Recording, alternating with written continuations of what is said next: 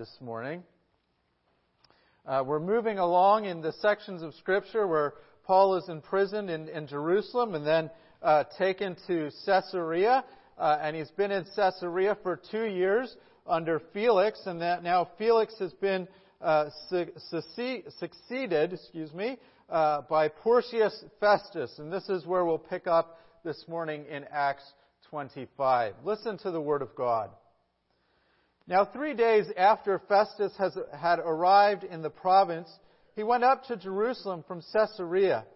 And the chief priests and the principal men of the Jews laid out their case against Paul, and they urged him, asking a favor against Paul, that he summon him to Jerusalem, because they were planning an ambush to kill him on the way. Festus replied that Paul was being kept at Caesarea, and that he himself intended to go there shortly. So, he said, let the men of authority among you go down with me, and if there is anything wrong about the man, let him bring charges against him. After he stayed among them not more than 8 or 10 days, he went down to Caesarea. And the next day he took his seat on the tribunal and ordered Paul to be brought. When he had arrived, the Jews who had come down from Jerusalem stood around him, bringing many serious charges against him that they could not prove. Paul argued in his defense, neither against the law of the Jews, nor against the temple, nor against Caesar have I committed any offense. But Festus, wishing to do the Jews a favor, said to Paul, do you wish to go up to Jerusalem and there be tried on the charges before me? Paul said, I am standing before Caesar's tribunal, where I ought to be tried. To the Jews I have done no wrong, and as you yourself know very well. If, then, I am a wrongdoer and have committed anything for which I deserve to die, I do not seek to escape death. But if there is nothing to these charges against me, no one can give me up to them. I appeal to Caesar. Then Festus, when he had conferred with his council, answered, to Caesar you have appealed, to Caesar you shall go. Now, when some days had passed, Agrippa the king and Bernice arrived at Caesarea and greeted Festus. And they stayed there many days. Festus laid Paul's case before the king, saying, there is a man left prisoner by Felix, and when I was at Jerusalem, the chief priests and the elders of the Jews laid out their case against him, asking for a sentence of condemnation against him. I answered them that it was not the custom of Romans to give up anyone before the accused met the accusers face to face and had opportunity to make a defense concerning the charge laid against him. And when they came together here, I made no delay, but on the next day took my seat on the tribunal and ordered the man to be brought. When the accusers stood up, they brought no charge in his case of such evils as I supposed. Rather, they had certain points of dispute with him about their own religion and about a certain Jesus who was dead, but whom Paul asserted to be alive. Being at a loss for how to investigate these questions, I asked whether he wanted to go to Jerusalem and be tried there regarding them. But when Paul had appealed to be kept in custody for the decision of the emperor, I ordered him to be held until I could send him to Caesar. Then Agrippa said to Festus, I would like to hear the man myself. Tomorrow, said he, you will hear him. On the next day, Agrippa and Bernice came with great pomp, and they entered the audience hall with the military tribunes and the prominent men of the city. Then, at the command of Festus, Paul was brought in. And Festus said, King Agrippa, and all who are present with us, you see this man whom the whole Jewish people petitioned me, both in Jerusalem and here, shouting that he ought not to live any longer. But I found that he had done nothing deserving of death, and as he himself appealed to the emperor, I decided to go ahead and send him, but have nothing definite to write to my Lord about him. Therefore, I have brought him before you all, especially before you, King Agrippa, so that after we have examined him, I may have something to write For it seems to me unreasonable in sending a prisoner not to indicate the charges against him." Let's pray this morning. Our gracious God and Heavenly Father, we ask that you would speak to us from your word, that your word would be living and active and true in our hearts and in our lives. We know that it is living. We know that it's active. We know that it's true. But we ask that your Spirit would be present to show us those things, to apply the word to our life, to build us up in the body of Christ. We just pray these things in Jesus' name. Amen.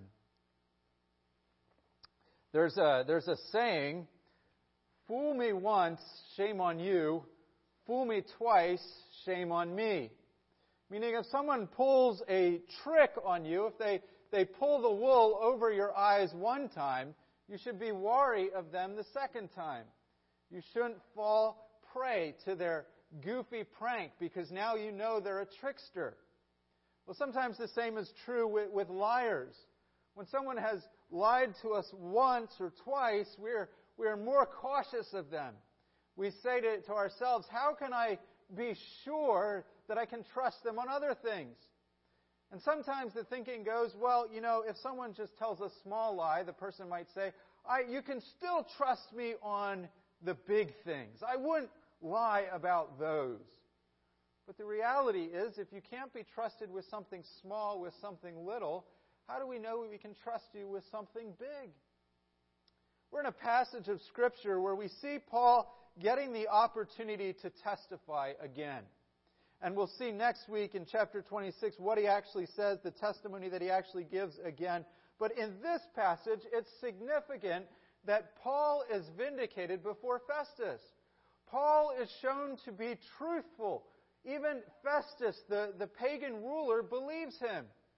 And one of the things that this goes to show us is not only is Paul trustworthy with the events that have happened in his own life. He is not guilty of anything that should deserve being imprisoned. We can also trust him when it comes to the message of the gospel, the message that Jesus Christ rose again from the dead. 1 Corinthians 15, verses 14 and 15 says this, "And if Christ has not been raised, then our preaching is in vain and your faith is in vain. We are found to be misrepresenting God because we testified about God that He raised Christ from the dead, whom He did not raise if it is true that the dead are not raised." But notice what Paul sees his preaching about the resurrection to be. It is testimony. It is representing God. And if he's lying about the resurrection, then he's misrepresenting God. His testimony is false. Now, take a step back from that. That's what testifying about the resurrection is. And ask yourself this question. If Paul was not trustworthy in the court cases before the Roman tribune, do you think he could be trustworthy about the resurrection? You see, in this passage, Paul is vindicated for telling the truth before Festus. And even Festus, who is not a believer, recognized Paul isn't doing anything wrong. He's telling me the truth. And the point is that Paul will go to Rome on trumped-up charges. Paul will go to Rome and testify, but he has done nothing wrong. And if Paul's testimony is consistent on this, we can at least say, okay, Paul is an honest person. The same testimony, the same character of the man who gives testimony before the Romans here and King Agrippa is the same person who testifies that Jesus Christ rose again from the dead. Do you see some of the connections going on there? And as Paul goes to Rome, he is going to give that same testimony about Jesus Christ. So in this passage, our main point is this. Paul is vindicated before men. In terms of this earthly trial, in terms of what has happened that has landed him in prison, Paul is vindicated before men, particularly Festus. And we've broken this passage up this morning into 3 points, and I want to just kind of explain what we're doing here. The first two, I'm going to spend primarily, we're just going to walk through the narrative. It's going to be a little bit different today than I sometimes do, in that usually I try to make application points for each point. What I'm going to do is we're going to walk through the narrative with point 1 and 2, and then at the end we're going to tie it all together and say, what do we learn from this? Because really, this whole passage is one unit, and we could have taken chapter 26 as part of the unit, because it continues and shows us what Paul actually testifies, but that would have just made for a really long sermon, and there was a fellowship Sunday today, and I knew you would all be anxious for that. So that's how we're going to walk through it. And one of the things about narratives, when you read narratives, they're kind of like, if you remember from your high school English, where you do plot diagrams, where you have the introduction and the rising action and the climactic point, and some of those are homeschoolers, maybe you've done that. That's how narrative works, and it works the same way in Scripture, and that's why I want to try to move through this as one big chunk, so you can just see how it all builds and culminates. And then we're going to back up, and I want to place this event just within the larger picture of Acts, because I think that's how we best can understand how to apply it. So first this morning, Paul is vindicated when Festus hears Paul and finds him innocent. So these are the events that happens. Festus has come to power. He's a Roman tribune. He's a Roman commander, and he's ruling from Caesarea over the region. He comes to power, and the Jews try to trick him. Look at verses 1 to 3. Now, 3 days after Festus has arrived in the province, he went up to Jerusalem to Caesarea. The chief priests and the principal men of the Jews laid out their case against Paul, and they urged him, asking as a favor against Paul that he summon him to Jerusalem, because they were planning to ambush to kill him on the way. We talked last week or a few weeks ago about the men who had taken the vow to ambush him, that they would not eat or drink anything until they had an opportunity to kill Paul. This is 2 years later, and I made the suggestion those guys probably broke their vows. I don't think they starved themselves to death. But it does make you wonder if some of the same guys that made that vow 2 years ago or a little more are part of the same group that's plotting here. And I think you have to ask yourself, how much did these people really hate Paul that they would for 2 years be stewing on him? That as soon as they have an opportunity, they again resurrect this plan to, let's try to ambush Paul. We'll get him on the road while he's traveling, figuring that maybe it would be only 1 or 2 soldiers that would come down with him, maybe 5 or 10. You'll remember when Felix sent him from Jerusalem to Caesarea, you'll remember that when they left the city, there were 470 soldiers, 70 of them horsemen. So they're still plotting. Felix responds that they can come to Caesarea. Look at verses 4 and 5. I think, by the way, this is just the providence of God. I don't know that Festus knew that they were having any plots. Although maybe Felix had let him know, hey, you got to watch out for this Paul guy. They're trying to kill him. But notice verses 4 and 5. Festus replied that Paul was being kept in Caesarea and that he himself intended to go there shortly. So he said, let the men of authority among you go down with me, and if there is anything wrong about the man, let him bring charges against them. Again, perhaps Festus is aware of the plot, perhaps not. But notice the hand of God in protecting Paul. It would be more natural for Festus to make the ruling in Caesarea, which is the seat of his power. So he begins this trial. It says in verse 6, he stayed among them not more than 8 or 10 days and went down to Caesarea. The next day he took the seat on the tribunal and ordered Paul to be brought. So these Jewish guys, Festus is in Jerusalem for 8 to 10 days, and as soon as Festus gets back to Caesarea, they are right there knocking on the door. Okay, let's have this trial.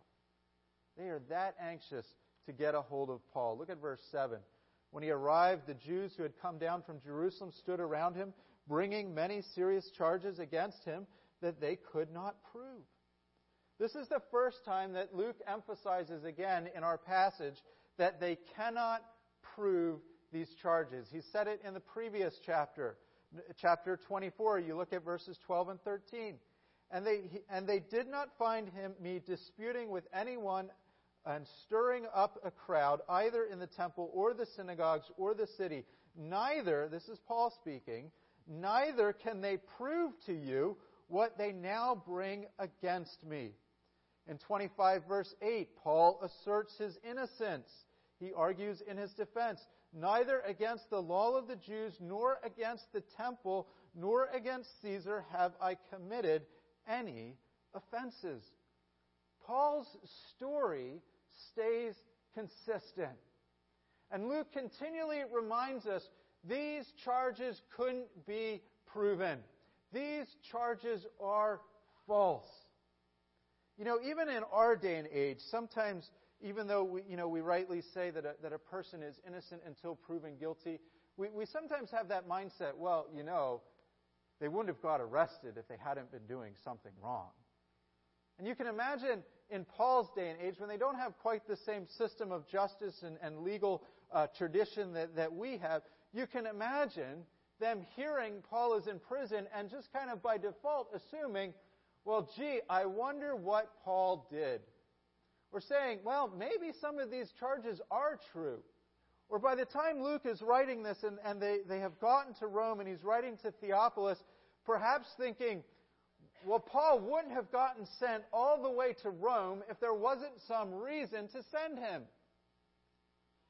In fact, the book of Acts ends with Paul before the Jews. It says in Acts 28:17, 3 days after three days he called together the local leaders of the Jews, and when they gathered, he said to them, brothers, though I have done nothing against our people or our customs, the customs of our father, yet I was delivered as a prisoner from Jerusalem into the hands of the Romans. Paul is trustworthy on his innocence. Paul is continually trustworthy as he gives testimony. He's a reliable witness. He's very forthright about what he's being charged for. He's very forthright and clear about what he hasn't done and what he has done. He had shared already that he was in the temple peaceably and reminds the tribunal of that.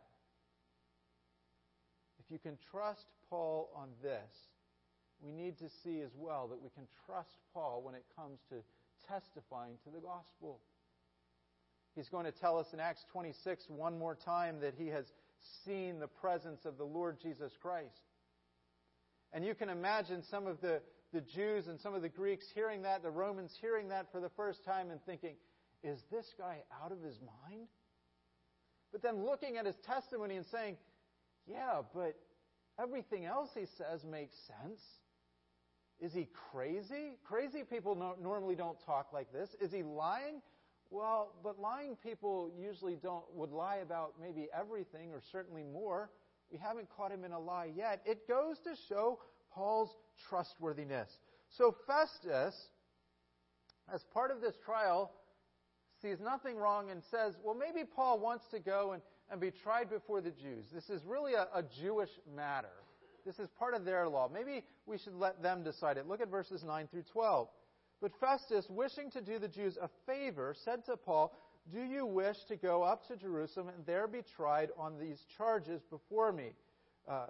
So you can kind of see the plot thickening, the action is rising. We know as the reader, if he goes down to Jerusalem, they're going to kill him. We know what they're plotting. But Paul said, I'm standing before Caesar's tribune. So he's under the authority of the Roman government at this point. And he says, where I ought to be tried. To the Jews I have done no wrong, as you yourself very well know. If then I am a wrongdoer and have committed anything for which I deserve to die, I do not seek to escape death. But if there is nothing to these charges against me, no one can give me up to them. I appeal to Caesar. Then Festus, when he had conferred with his council, answered, to Caesar you have appealed, to Caesar you will go. It's fascinating here that Paul says that he is willing to die if there's something that is worthy of his death. He's saying, in effect, if I really did something wrong, if I'm really a criminal, then I deserve to be punished. I'm not an expert in the law. I've never been to court, but I would imagine that people that know they're not innocent don't typically talk this way. Maybe they dare the court, well, if you can find something. But people that know they're guilty typically don't say, well, if you find something, then I should be put to death. Rather, they'll kind of say, well, if you find something, it won't be true. And Paul here says, if you actually were to find something, if I was actually guilty of something, I deserve to be put to death. He shows himself to be submissive to the authority.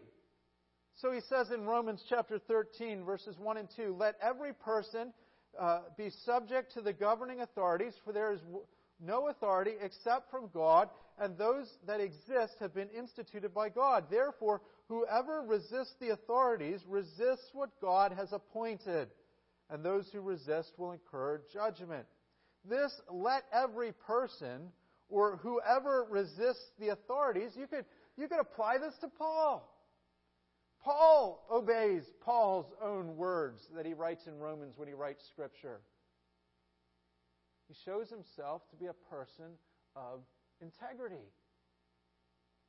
Second, he appeals to Caesar, and this is his right as a Roman citizen.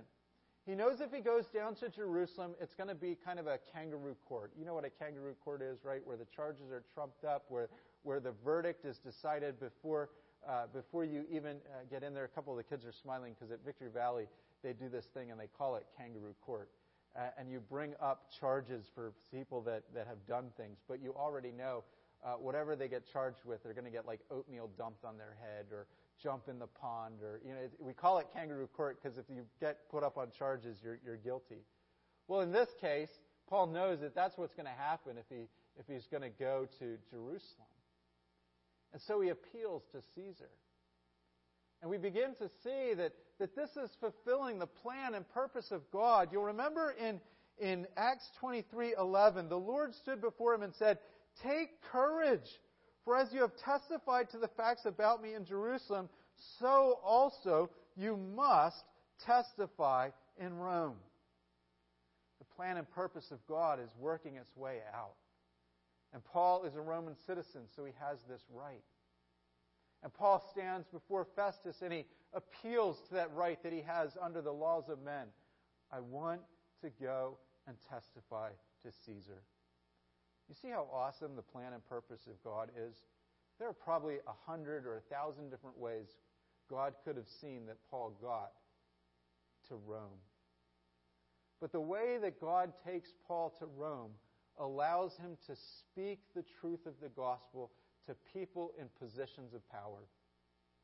If Paul was free, he could have just taken taken some money, bought a boat trip, traveled over land, whatever, and he could have got into Rome. But he wouldn't have been able to walk into Rome and get an audience with Caesar.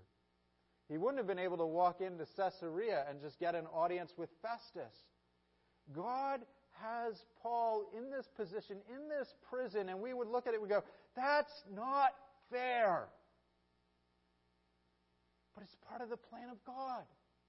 It serves a higher purpose. And sometimes we look at things in our life, things that are happening, and we go, that's not fair. But maybe you don't know what the plan and purpose of God is. You know that he has one. His word tells us he has one. We need to trust him in the way he's unfolding it. But oftentimes God walks us through hardships and through difficulties and keeps us in these positions because he has something in store, some sort of unfolding of his plan that we can't even imagine or dream of, and we need to trust him. And this is what we learn as we walk through the passage. The second thing is then, Paul is vindicated when Festus gives him an opportunity to witness. So Paul again has the opportunity, and in fact we have Herod Agrippa coming up. He would have been one of the kings who reigned in Jerusalem.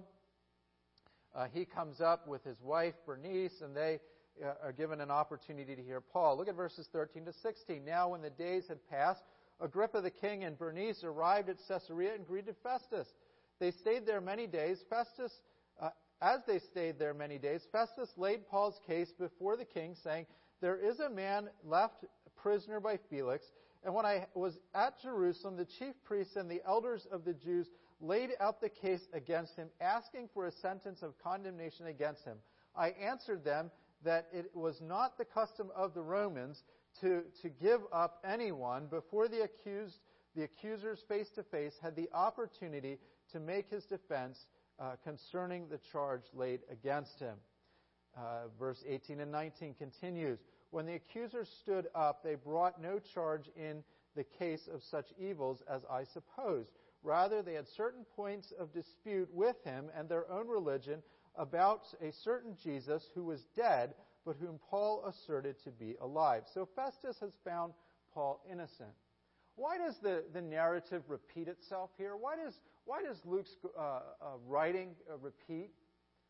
We often, in our day and age, you know, if we were the editors of a modern book, a work of fiction or nonfiction, we would say, okay, you're using up some words here. The reader already knows this has happened. You can just summarize it by saying, and Festus filled in Agrippa on what had happened. But Luke is emphasizing these things. Luke is repeating these things. This is often a pattern that we see in the Old Testament, in Hebrew narrative. Something will be repeated so the point is driven home. And I think Luke is picking up on some of those features that we see elsewhere in Scripture. And he's driving home the point, Paul is innocent, and even Festus sees it. And Festus doesn't just see it. He's telling Agrippa, I don't know what to do about this. This guy's innocent. We could let him go, but he appealed to Caesar. Give me some of your wisdom. Tell me what you think I should do. Notice here, Festus even knows what the main issue was about, that Jesus, who was dead, but Paul asserted to be alive. Don't know if Festus understands here yet that Paul was preaching a resurrection. We'll see in the next chapter. He comes to understand that, doesn't believe it, doesn't become a Christian. But at least he's getting a taste of what this gospel entails. A man in power, a man of prestige, hearing and seeing the life of Paul and beginning to think about the issues of the gospel, still not sure what to do. Now, Festus is going to uphold the law and send Paul to Caesar, verse 20 and 21. Being at a loss how to investigate these questions, I asked him whether he wanted to go to Jerusalem and be tried regarding them. But when Paul had appealed to be kept in custody for the decision of the emperor, I ordered him to be held until I could send him to Caesar. Then Agrippa is interested in the case. Agrippa says to Festus, I would like to hear the man myself. Tomorrow, said he, you will hear him. So the next day, Agrippa and Bernice came with great pomp, and they entered the audience hall with the military tribunes and the prominent men of the city. Then, at the command of Festus, Paul was brought in. So even now, as Festus introduces him, he reminds us, he says, well, this Paul is innocent. Festus here, even, look at these next verses, goes to bat for Paul. Festus says, King Agrippa and all who are present with us, you see this man about whom the whole Jewish people petitioned me, both in Jerusalem and here, shouting that he ought not to live any longer. But I found that he had done nothing deserving of death. As he himself appealed to the emperor, I decided to go ahead and send him. So Festus is willing to send him, but he is even telling publicly, there's really no reason to send him because he's not guilty of anything. It's kind of like when the DA starts taking your side and he's willing to drop the charges. If the DA is on your side, if the judge is on your side, usually your court case goes pretty well. And in this case, Festus is on the side of Paul, saying, there's nothing wrong, but you know what? He appealed to Caesar. I'm not sending him because I think he's guilty. I'm sending him because he appealed. Verse 26 and 27, but I have nothing definite to write to my Lord about him. Therefore, I have brought him before you all, especially before you, King Agrippa, so that after we have examined him, I may have something to write. For it seems to me unreasonable to send a prisoner to not indicate the charges against him. Could you imagine writing this letter to Caesar? Dear Caesar, I'm sending you this prisoner so you can judge his case. I'm really sure he's not guilty. He hasn't done anything wrong. But here, you need to have this case. I mean, if you did that at your job, you know, dear boss, I solved this problem. but I'm sending it up to you to solve. What would your boss say to you? You're not a very good worker. Why do we have you in the company? Why are you there? What are you doing with your time? You can see the awkward position this puts Festus in. Okay, this guy's innocent, but he's appealed to Caesar. What do I say? It's the plan and purpose of God to vindicate Paul, but also to see that Paul is a witness to the ends of the earth, to the very seat of the Roman government. What do we do with this passage? Well, not many of us are going to find ourselves in prison and appealing to Caesar. It's just not the way our law court works. If you get in prison, if you get arrested, call a lawyer. Don't call me and ask me for advice from Acts 25. I can tell you about Acts. I can't tell you what to do with the law. So that's not how we apply it to ourselves as believers. But what do we do with this passage? Four observations I want to make for applying this passage. First, we find Jesus being faithful to his word. You can always trust that Jesus is faithful to his word. There are a number of different levels here in which Jesus is faithful to his word. And what I mean by that is there's a number of different places in Acts that you can see that this passage is being faithful to things that Jesus has already said. First, in Acts 1:8, Jesus has promised, when you receive the power from the Holy Spirit has come upon you, you will be my witnesses to Jerusalem, to Judea and Samaria, and to the ends of the earth. Now, Rome isn't, physically speaking, the ends of the earth. But Rome being the center of an imperial empire, and Jerusalem being out on the edges of it, in a way, going to Rome in the center of this ungodly empire is about as far away as you can get from Jerusalem. In terms of spiritual conditions of Jerusalem and the early church and the spiritual conditions of Rome at the time, you're about as far away as you can get. Going to Rome is part of God's taking the gospel, part of God's plan to take the gospel to the ends of the earth. Rome is the center of the known world. It's the apex of Gentile civilization. You know how you can go into New York City and you can walk down the streets and you can hear people from every language? You can go to the shops and you can buy food literally from like all over the world. You can get Chinese, you can get sushi from Japan, you can go to the Korean markets, you can get stuff from Africa and Jamaica. It's all over. The world literally comes to New York City. The world in that day and age literally would come to Rome. And what better way to take the gospel to the ends of the earth, to go to the very center of the world in that day? God is keeping his plan. You'll notice that Acts 28, when the book of Acts ends, it says, "Therefore let it be known," this is Paul in Rome, "therefore let it be known that the salvation of God has been sent to the Gentiles. They will listen." The gospel going to Rome is as if, in a theological way, it's gone to the ends of the earth. Now it has to trickle down, if you will, into every tongue, tribe, and nation. There are still people throughout the world that need to hear.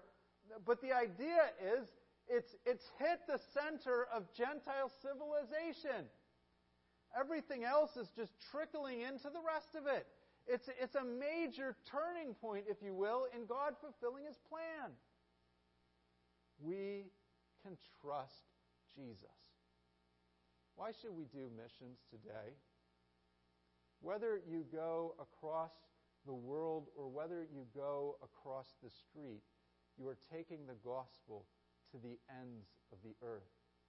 Now, you might not think of crossing the street as going to the ends of the earth, but from the perspective of the first century, they can't even imagine a place such as North America, let alone the cities that we have and the streets that we have. And yet the gospel needs to go there, and it is going there.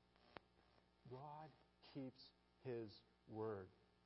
The ultimate purpose of Jesus and his word is to glorify the name of God in all creation by exercising his kingship, by sending witnesses and ambassadors out into this. And this is why Paul is going to Rome.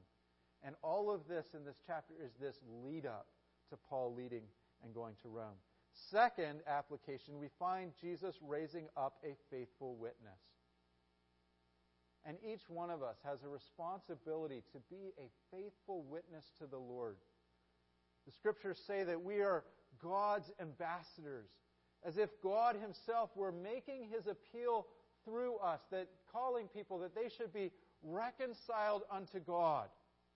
And in this passage, Paul is being raised up as a witness. Notice what Festus says in verse 26. But I have nothing definite to write to my Lord about him. Therefore, I brought him to all of you, especially before you, King Agrippa. One more time, Paul gets this opportunity to speak to the people of power and authority that are the movers and the shakers of the society and the city in Caesarea. And how does he get there? Because God put him there. If you were in prison for 2 years for something that you didn't do, how would you feel? If you were in prison for 2 years simply for being a Christian, how would you feel? Maybe saying, why does God have me here? Maybe saying, God, why aren't you using me? Why aren't you doing something with me? Maybe questioning God, like, God, this seems like a waste of my time. But out of Paul being in prison for 2 years, for something he didn't do, he is able to testify before people he would not normally be able to reach. Let me ask you this. Does God have you right now in some situation that you can't understand why he has you there? Maybe a job that you want to just get out of and you've been trying. Maybe a situation in your life, maybe a relationship that's falling apart, a friendship that you're losing, maybe just some regular sort of hardship, sickness or illness, and you wonder, why in the world does God have me going through this? I can't tell you exactly why God has you going through this, but Scripture shows us that God always has a plan. And the Scripture shows us that God often uses his servants in and through suffering to fashion and shape them to be greater witnesses to him, to his goodness, to his gospel. Sometimes God walks you on this long and winding path to take you where he needs you to be so that you can be a witness. And if we were planning the path, we would go, well, I'm just going to go from A to B. And God says, no, you're going to go that way all around to get to B, because it teaches us who he is, and we can testify to his goodness.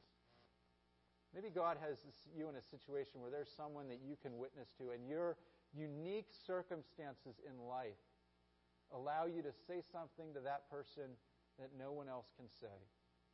Maybe you can identify with some sort of pain they're going through because God has walked you through something similar.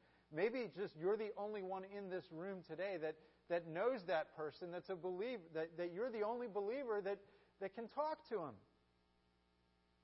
Whatever it might be, look into your life and say, where has God raised me up? What situations is he working out in my life? Just as he, in this events with Paul, providentially works it out so that Paul could be in this place that no one else, in effect, could get to in this way. Jesus raises up faithful witnesses. If God is doing that in your life, we should remember the words of Paul in Romans 1:16. For I am not ashamed of the gospel, for it is the power of God for salvation to everyone who believes, to the Jews first and also to the Greeks.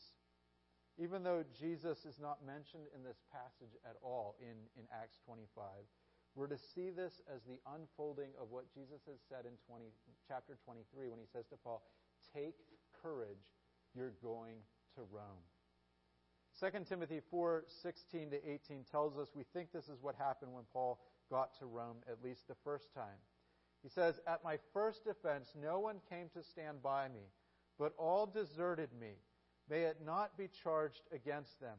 But the Lord stood by me and strengthened me, for that through me the message might be fully proclaimed and all the Gentiles might hear it. So I was rescued from the lion's mouth.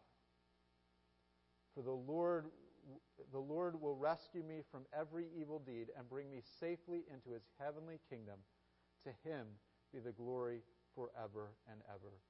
The Lord raises up witnesses. The Lord protects his witnesses. And at the proper time, the Lord calls his witnesses home.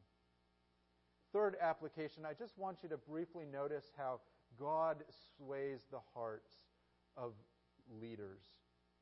God can sway the hearts of leaders even in our day. Here, Festus is far from the Lord.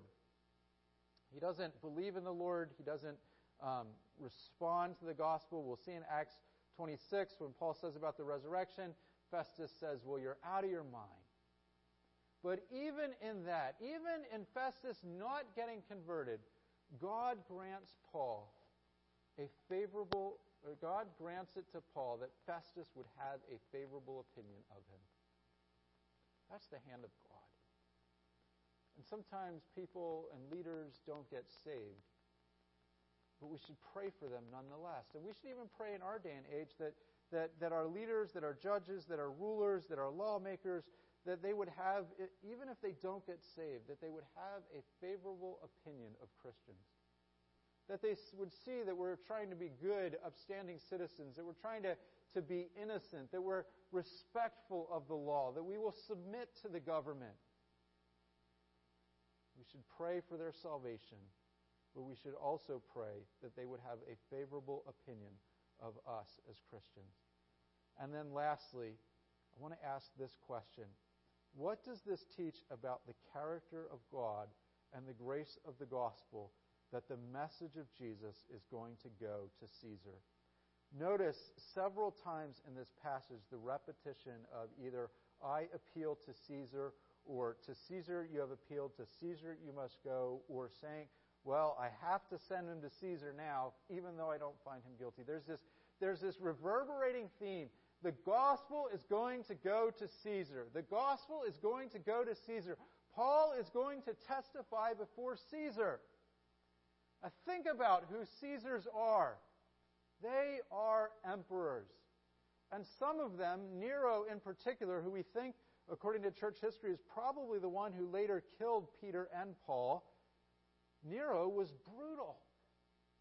These were men of war. These were men of battle. These were men who were prideful. These were men who took upon themselves the title of Lord. Lord Caesar, Kurios, the same title that we give to Christ. In fact, in 2 Peter 1:1, we read of Jesus, that he is, quote, our God and Savior, Jesus Christ. That same phrase, God and Savior, could actually be used by Romans of Caesar. They would call Caesar God and Savior. Here is this height of rebellion, of idolatry, of someone that is not going to come to God. And God sees that the gospel goes to them. Think about that. Caesar in Rome is sort of like Nebuchadnezzar in Babylon. Remember how prideful Nebuchadnezzar was? Remember how he walks out on his roof, on his wall, and he's like, look at all that my hands have accomplished. The Roman Empire was the largest empire in history at that point. To be the Caesar was to pretty much have absolute authority. Yeah, at various times they had the Senate, but you really had a lot of strength and power. You weren't going to be someone typically who would come to God. The Roman Caesar was the height of paganism. Rome was the center of this world. And Jesus' name goes to those who are far from him. How does Jesus spread his kingdom? He sends a message out and he uses Paul as an ambassador all the way to the most important king of the day.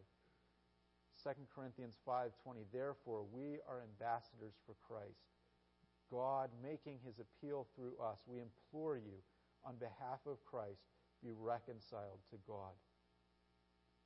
You see, as sinners, none of us would come to God. But what does God do in the gospel? He brings himself to us. In the death and resurrection of Jesus Christ, it is made possible so that we can go to heaven if we will believe in Jesus. Not only that, God sends out his witnesses to be these ambassadors of the kingdom. It's as if one country is reaching out to another. The real king is reaching out to that sham lord that Caesar thinks that he is. And the gospel is going to permeate that society eventually. Think of how great God is that he would do this. Think about how merciful he is. He could have wiped the Roman Empire off the face of the earth for its rebellion in just a second. But he is patient, and he is gracious, and he sees that the gospel goes to these people, giving them opportunity to believe, and then even sending the Holy Spirit that he might convert them. That's what the King of Kings and the Lord of Lords does. And all of this in Acts 25 is a lead-up to say, God is saving a people unto himself from every tongue, from every tribe, from every nation.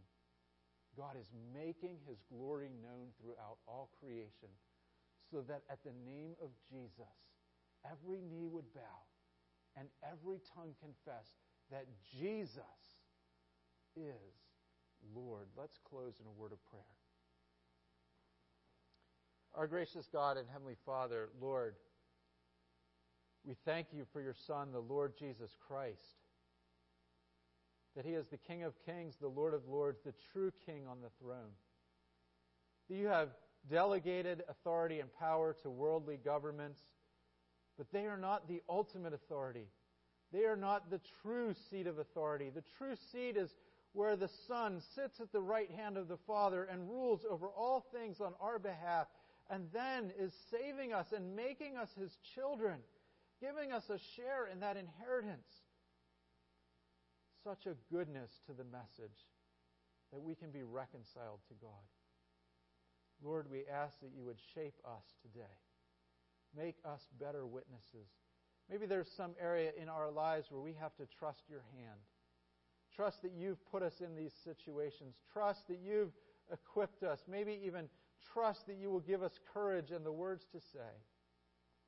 Oh, Lord, we pray that you would vindicate your gospel and send it out before every tongue, tribe, and nation, and that you would bring in the lost. In your name we pray. Amen.